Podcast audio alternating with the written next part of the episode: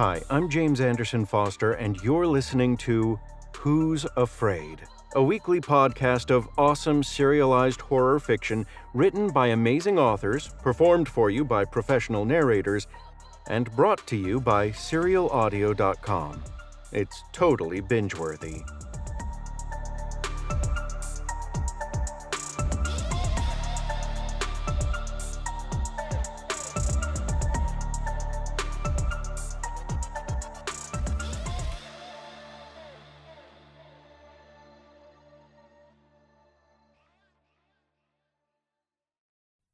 Chapter 9 The sewer reeked of rot and the gassy stench of decay and raw sewage.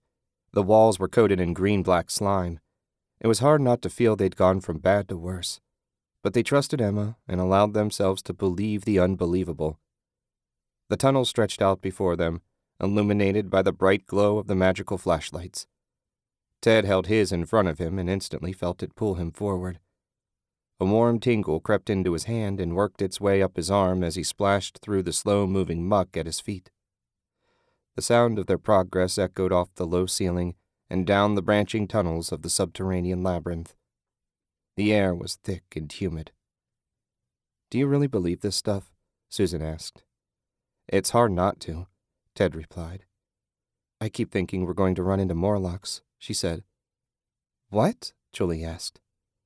Nothing, just thinking out loud. Can you think a little quieter before the whole town knows where we are? Susan frowned and choked back a sarcastic reply. This way, Ted said, ignoring their banter. Now wasn't the time. They came to the first branch in the tunnel and stopped. Ted felt the flashlight turn in his hand, lighting up the correct path. He couldn't comprehend how the power worked, but he was glad it did. He just wished Emma could have come with them instead of staying behind to deal with Jack and his minions. Something told him she'd be just fine. He continued forward as cold water seeped through his shoes and numbed his toes. In the darkness, minutes felt like hours. It was impossible to tell how far they'd come or how long it had taken. Every tunnel looked the same. Water seeped in through cracks in the walls and dripped from the ceiling.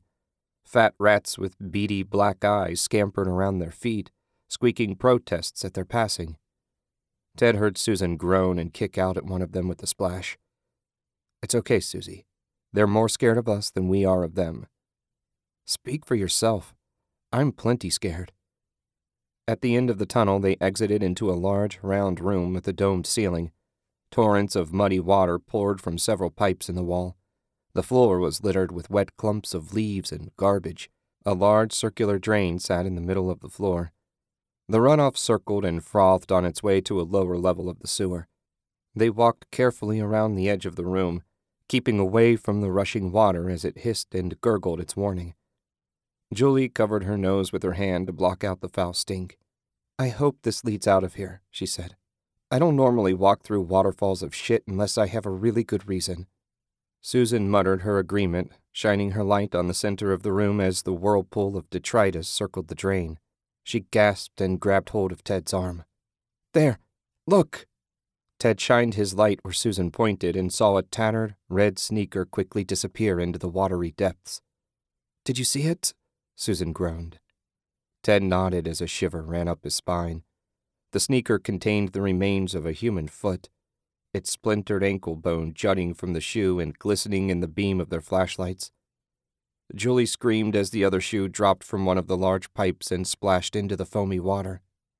It was followed by a pale, dismembered arm covered in prison tattoos. A head plopped into the water, trailing filthy blonde hair and strings of bloodless flesh from its jagged, stumpy neck. Limbs and torso circled the drain like a giant human garbage disposal. Susan gagged and turned away as the beam of her flashlight dimmed. Don't look, Ted screamed. Focus on your light.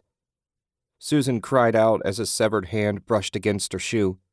A gleaming wedding ring was still attached to one shriveled finger. Her flashlight flickered. Give me the light, Julie shouted over the roar of the water. Susan reluctantly handed it over, watching as the bulb flashed with pure, white light. You can't let your fear take over. If we lose the light, we're in big trouble. You mean worse trouble than body parts raining from the fucking sky? Susan shrieked. Ted grabbed her hand and held it tightly. Come on, don't look. I'll guide you. How are you so fucking calm? she shouted. Both of you. If we're not, we're never getting out of here, Julie said. I can't go back to Jack. I'd rather die here and be eaten by rats than ever step foot in that bar again. Come on, Susie, Ted said, pulling her forward. We'll look back and laugh at this. Laugh? she screamed. I'm never going to laugh again. Are you fucking serious? This isn't a rained out camping trip or a flat tire on the side of the road. Another head bobbed past and stared up at them with milky eyes. The room was becoming a boiling cesspool of human soup. They inched along the wall as the water level slowly started to rise. The drain was clogged with human remains. Suddenly, with a loud sucking roar, the pile of dismembered limbs disappeared into the hole and the water receded, pulling at their feet. Susan felt Julie's hand graze her shoulder as Julie lost her footing and fell back into the swirling water. The flashlight splashed into the waves and immediately went dark. Help me! Julie screamed. Ted turned and watched as Julie was pulled away by the receding water. Wide eyed, she splashed frantically, grabbing at pieces of floating garbage to slow her progress. She found her footing and stood shakily, taking a tentative step away from the drain. The flashlight was nowhere to be seen. Get out of there, Ted shouted. Come on!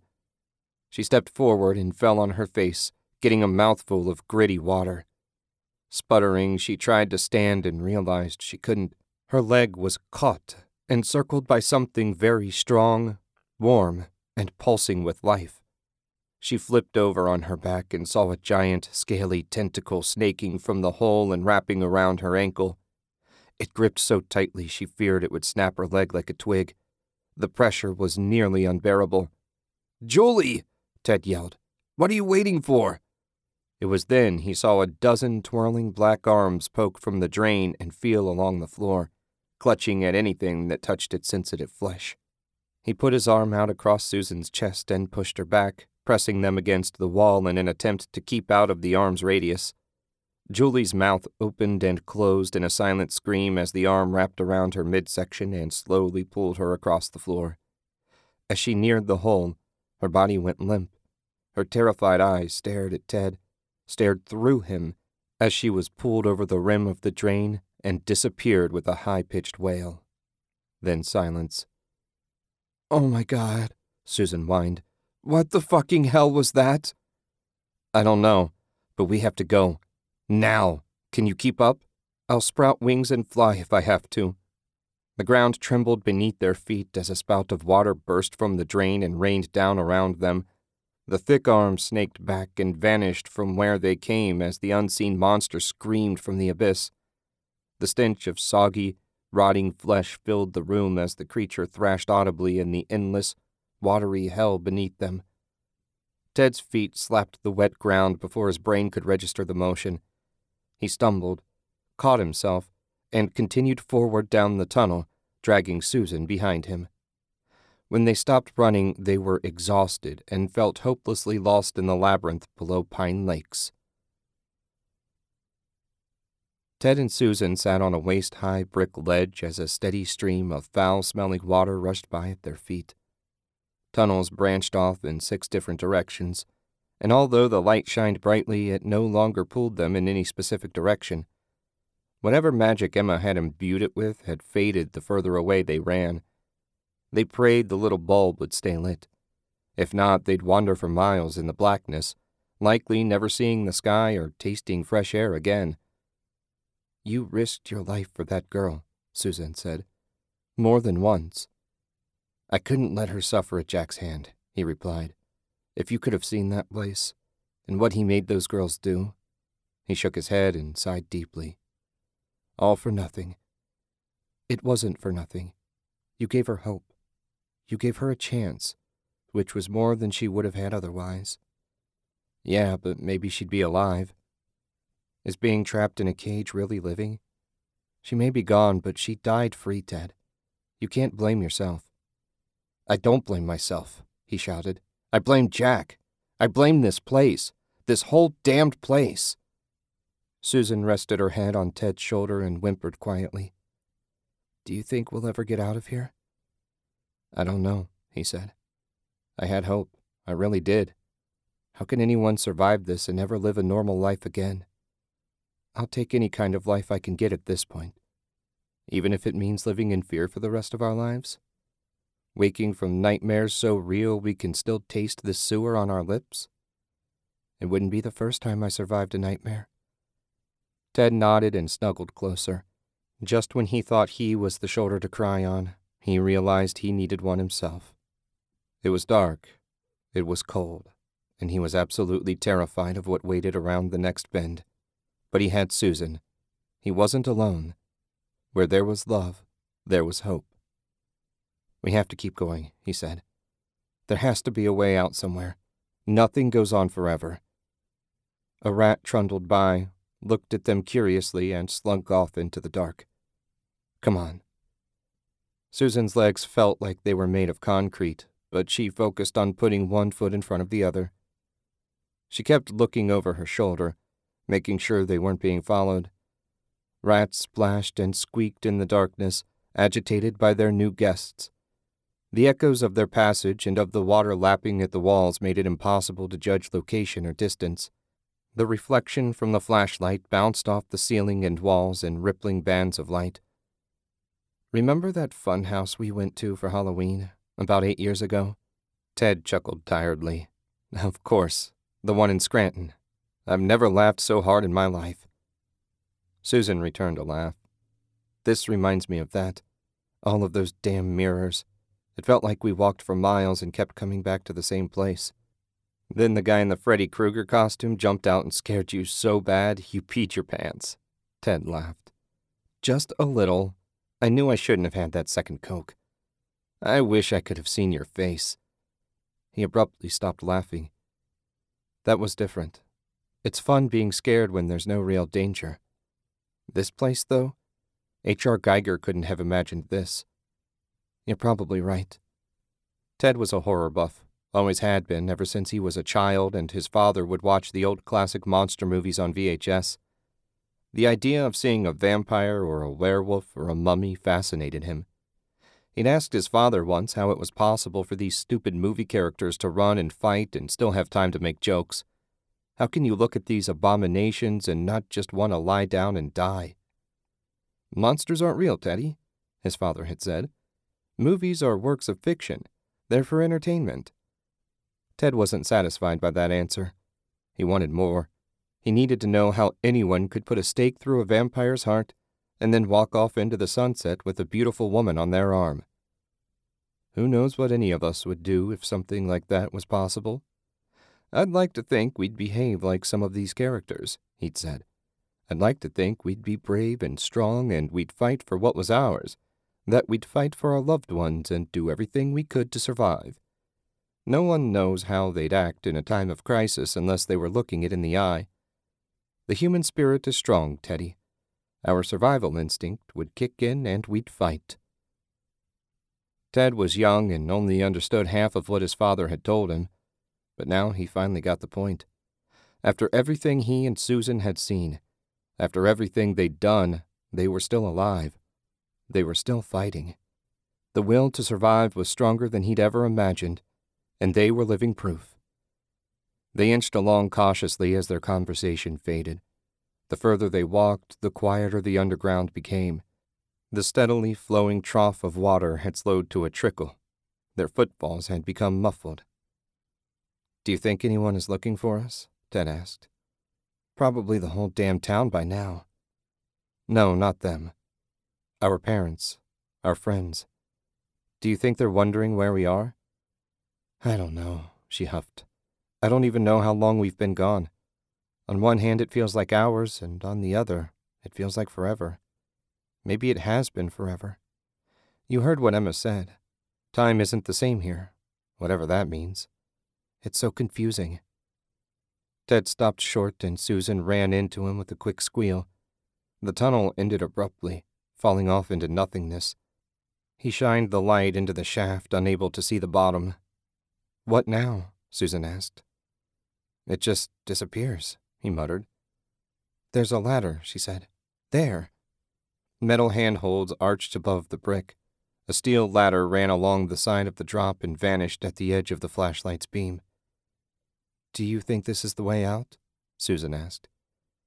I don't know, but we either find out or we go back. I can't go back, Ted. I just can't. He nodded and wrapped his arms around her. Then we go down. He tucked the flashlight into his pants and wiggled it to make sure it was secure. He turned, grabbed the metal rungs, and hung his foot over the precipice. I'll go first.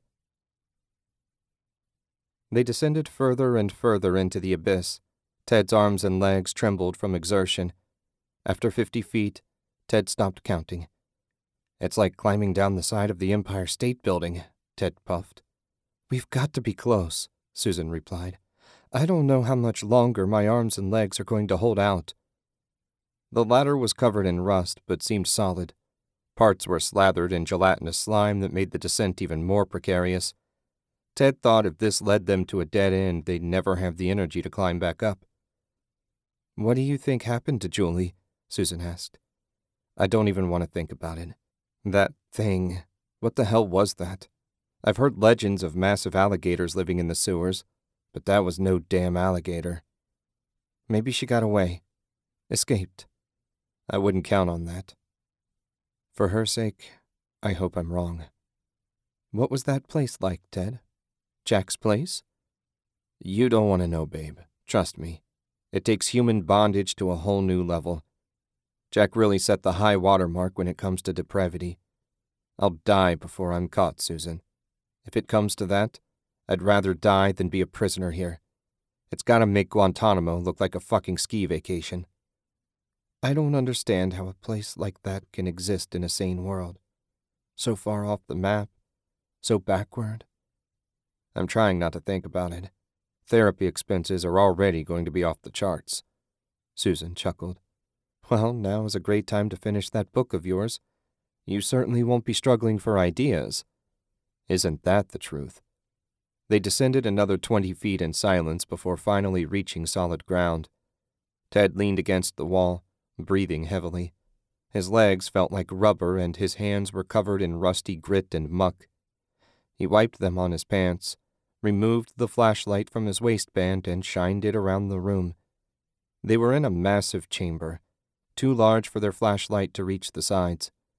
The ceiling arched over thirty feet above their heads. The feeling of claustrophobia from the tight tunnels above didn't dissipate. The darkness wrapped around them just as tightly as the brick and mortar of the labyrinth. Ted watched Susan jump from the ladder and test her footing. She exhaled deeply as she rubbed life back into her sore arms and legs. Now what? She asked, startled by the booming echo of her voice reverberating off the high ceiling. We go forward. Hug the wall. If there was a way in, there has to be a way out. Does logic even apply? Good question. I guess we're going to find out. Thirty feet to their left, they found the chamber wall. They sidestepped, keeping their backs to the brick, shining the light into the darkness. The wall curved ever so slightly, bending to the right so Ted couldn't see more than twenty feet ahead. Their pace slowed. On their right, something scurried in the darkness, its feet slapping on the wet ground. Human feet. Jesus Christ, Susan whispered. What is that? Just keep moving. A figure appeared at the furthest reach of the flashlight beam, nothing more than a hunched silhouette. It watched them pass, but made no effort to approach. It matched their pace, keeping to the shadows. Look, Susan pointed. Ahead, orange light flickered and cast human like shadows on the far wall. They weren't alone. We know you're there, a voice called, a thick, wet, guttural croak devoid of emotion or intent. Their pace quickened as they tried putting distance between them and whatever lurked in the murky light. We're not going to harm you, it said.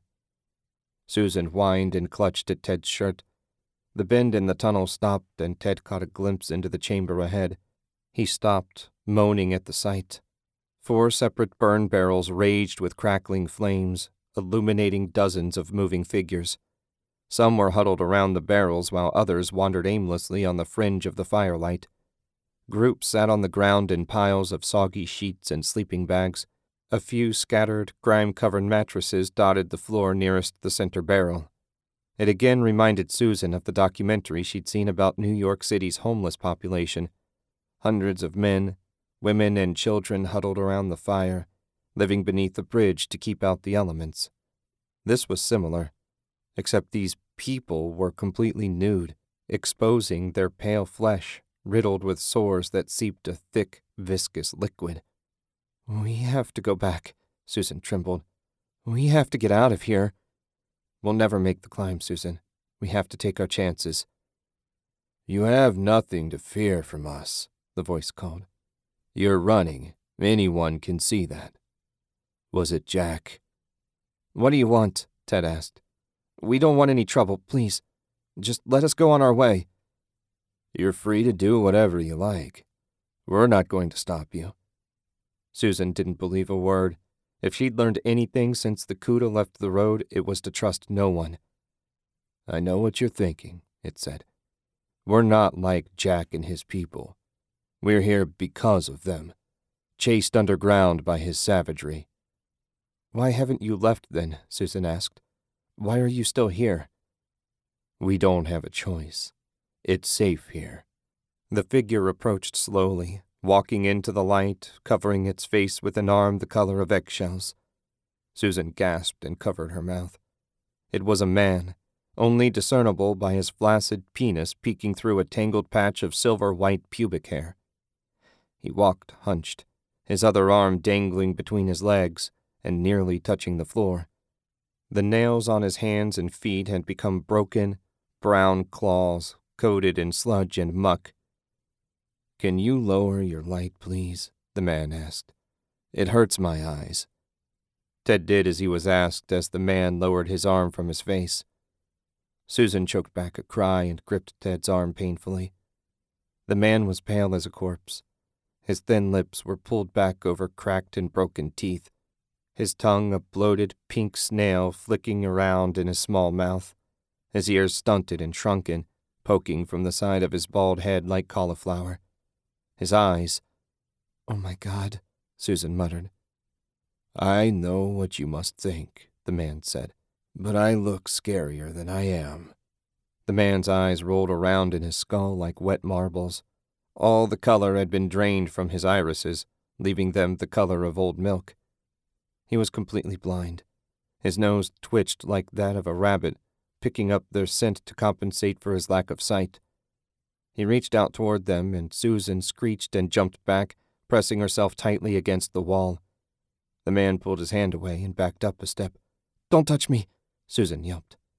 No, I won't, please. I'm not going to hurt you. Who are you? Ted asked.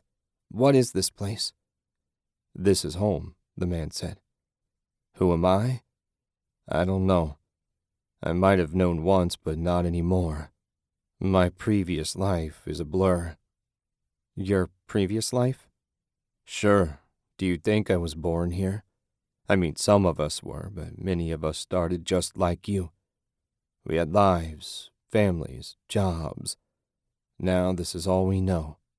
Jack took everything away. Jack put you here? Ted asked.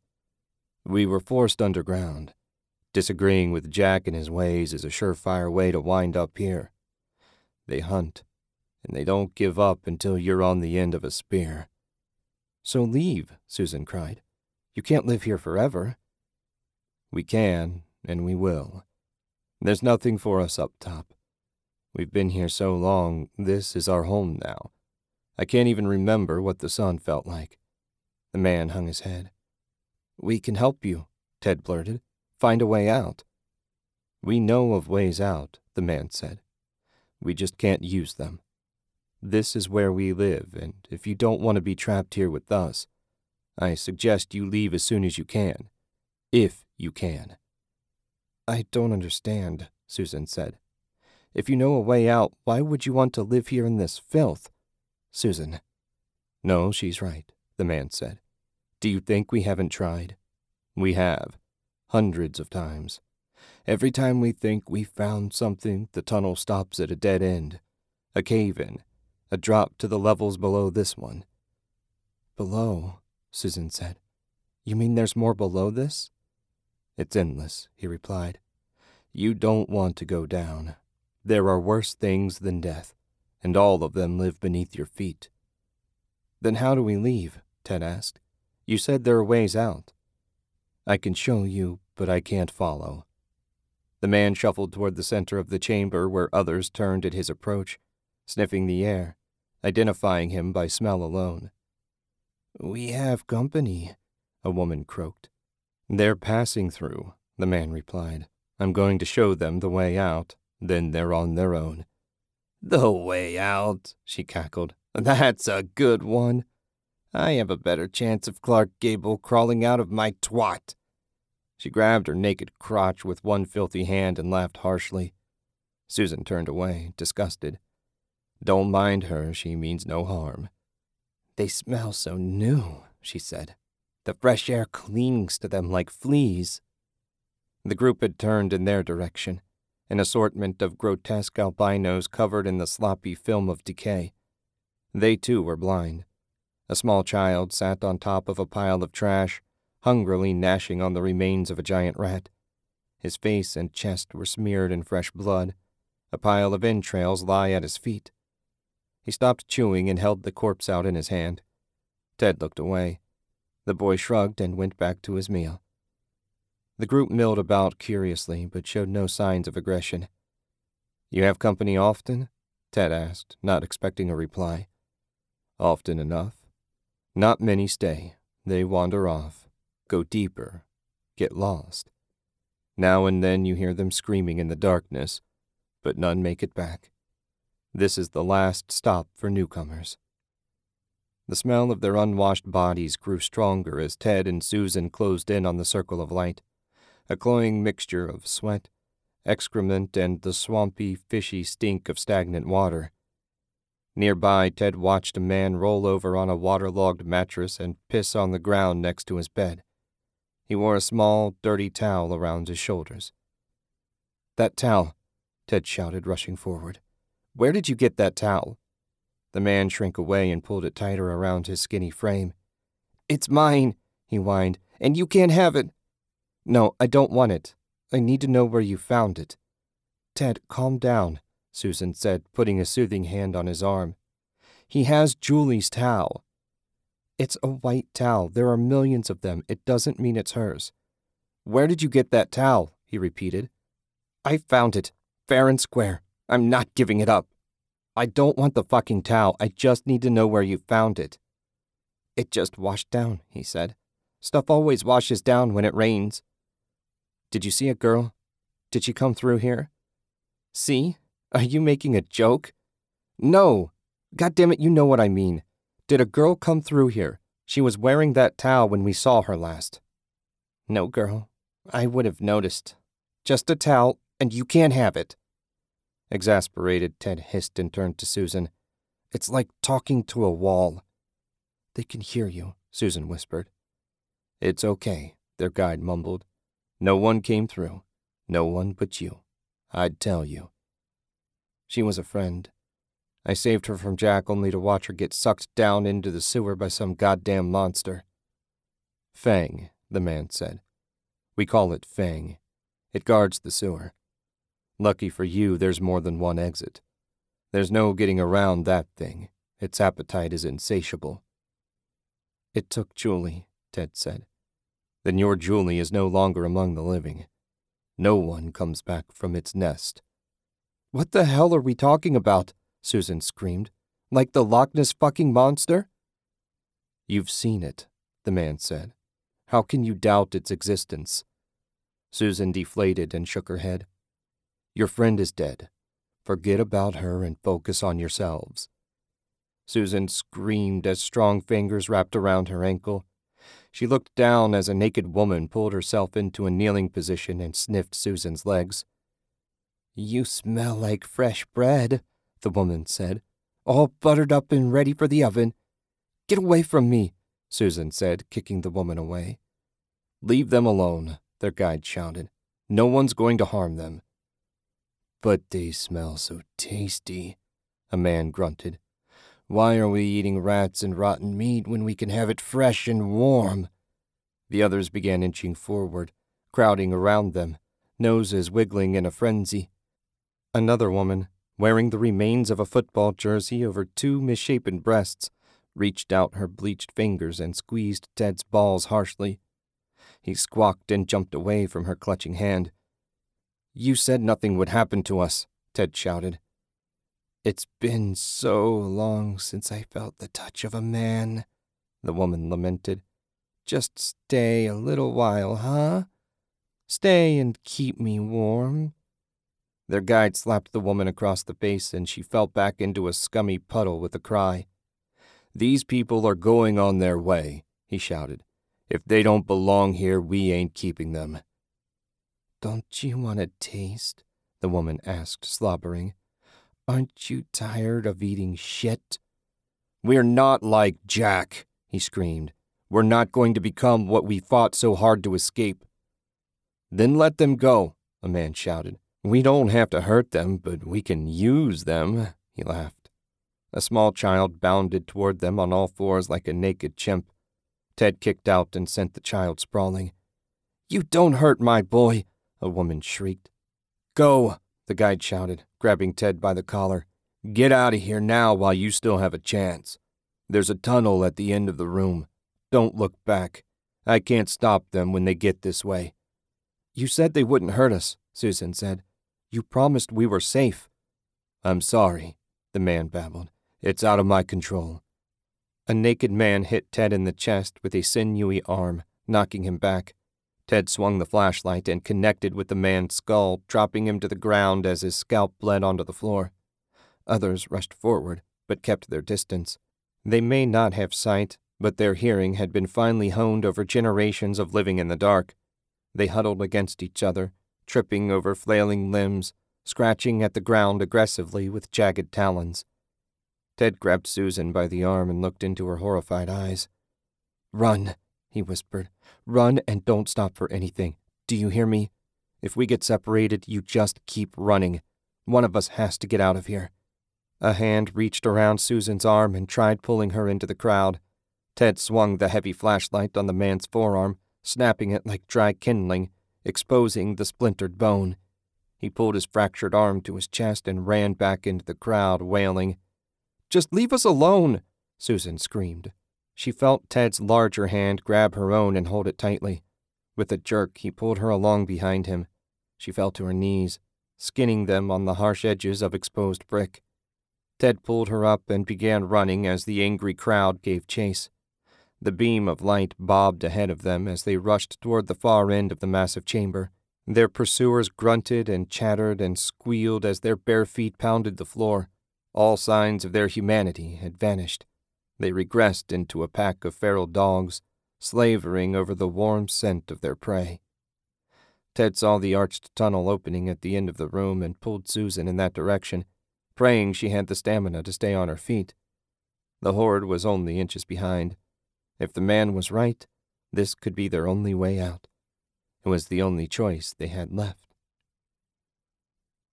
The only advantage was that the tunnel was a straight shot forward. There were no branching tunnels, no drop offs, and so far no dead ends. The clan of albinos were still in pursuit, but it dropped back to a safe distance, allowing Ted and Susan to catch their breath. The tunnel had been on a steady incline for several minutes, giving them hope that they'd eventually reach higher ground. How far down were they? One mile? Three? It seemed they'd been steadily going deeper and deeper into the subterranean tunnel system ever since leaving the surface. Briefly, Ted thought he heard the distant rumble of thunder, but sound was strange down here. It was impossible to tell where the noises were coming from. Ted slowed and shined the light behind them, confused by what he saw. He slowed to a jog and finally stopped. Susan pushed him, shouted at him, beat at his shoulders with an open hand. She was sure he'd given up until she saw the puzzled look on his face. What? We have to go. Now is not the time for sightseeing. Susie, look, he said. He raised the flashlight and illuminated the pale bodies as they fell forward and disappeared. A new tunnel had opened in the floor beneath their feet, spilling them into the depths of the sewer. Their shrill cries echoed piercingly as they tumbled into the abyss. Those fortunate enough to stop in time stood motionless, their head cocked to the side, listening to the terrified chorus of voices emanating from below. The tunnel trembled as something came to life beneath them. Those remaining turned on their heels and sped back to the chamber as dark tentacles burst from the opening in the floor. At once, six of the once human monsters were scooped up and pulled into the bowels of the sewer where they were loudly torn to ribbons. That doesn't make sense, Susan muttered, wiping her eyes with her balled fists. There wasn't a tunnel there a second ago. Nothing makes sense here. Nothing. The tremors beneath their feet subsided as Fang finished its meal and splashed away, momentarily sated. Remember what the man said, Ted whispered. They've tried to escape but keep running into dead ends and drop offs. I think we've just witnessed what he was talking about. Without warning, one of the albino monsters leapt over the gap, arms flailing, mouth opened wide to display its broken teeth. A pair of massive breasts swung like pendulums as it leapt toward them with a shriek. Ted swung the flashlight blindly and hit the beast in the side of the head with a loud crack. It stumbled and fell sideways into the slime covered tunnel wall. Ted raised the light again to finish the job, suddenly stopping and staring as the creature melted into the brick with an explosive bellow. Its eyes rolled in its bloody skull as it tried to free itself, but its struggles were in vain. It melted into the wall, its skin smoldering and dripping down the cracked brick as it vanished in a final puff of putrid smelling steam. Whatever magic was in play in this cursed place was keeping them from leaving. A fine balance existed here between the real and the obscene, a balance that thankfully kept those blind demons from spilling out into the world. Susan exhaled a shaky breath and looked at her husband for answers, but none were forthcoming. Instead, he shined the flashlight up the ascending tunnel floor and slowly crept forward. Getting out of this stinking labyrinth was the only priority. Albino man things be damned. Please, God, let this lead outside, Susan said. You might just get your wish, Ted replied. Do you feel that? Susan shrugged. Air, he said. I can feel it on my face. We're close. Susan sniffed and realized he was right. There was a different smell, a fresher smell. It would never be confused with the summer garden, but anything was better than the musty stench of rot that assailed them underground. Come on, Ted called, grabbing Susan's hand and pulling her behind. They jogged for several minutes, always up toward the hope of freedom. Ahead, dim gray light spilled around the arched exit. It was the most beautiful thing Susan had ever seen. She started giggling like a schoolgirl unable to get herself under control, tripping and stumbling and rushing forward blindly to the circle of muddy light.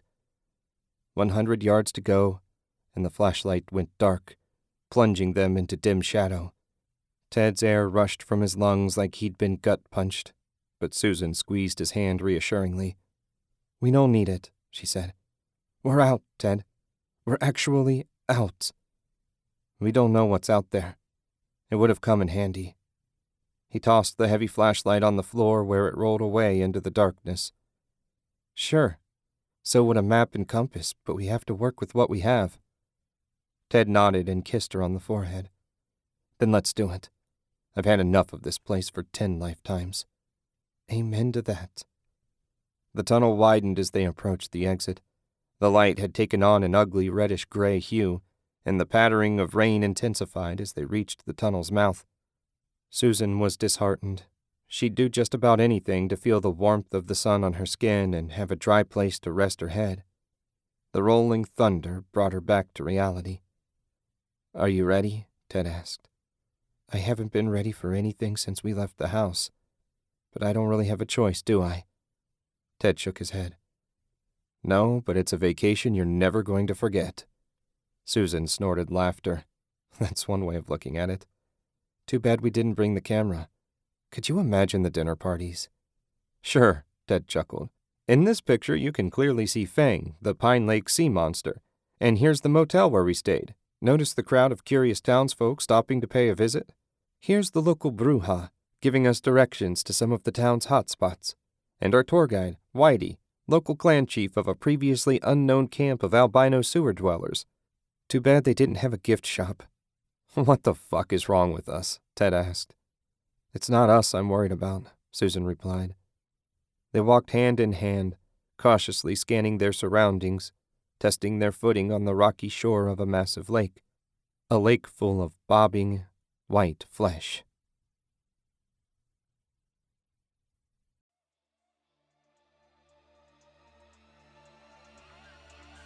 Thanks for listening this week. We hope you've enjoyed this episode of Who's Afraid as much as we enjoy bringing it to you. Remember to come back next week or subscribe at serialaudio.com so you never miss a new episode. You can learn more about this podcast and other serialized fiction shows by visiting our website at serialaudio.com. That's all one word, serialaudio.com, where you can subscribe to this and our other shows via RSS, iTunes, Stitcher, Spotify, and all your favorite podcast players. While you're at it, if you're enjoying this podcast, we'd love it if you'd share it with your friends. Even better, if you have a few spare seconds, leave a review on iTunes. To help support this show, sign up as a patron at patreon.com slash serialaudio. You'll get early access to episodes ad-free and special bonuses like behind-the-scenes author and narrator interviews. Thank you again from all of us at serialaudio.com. It's totally binge-worthy.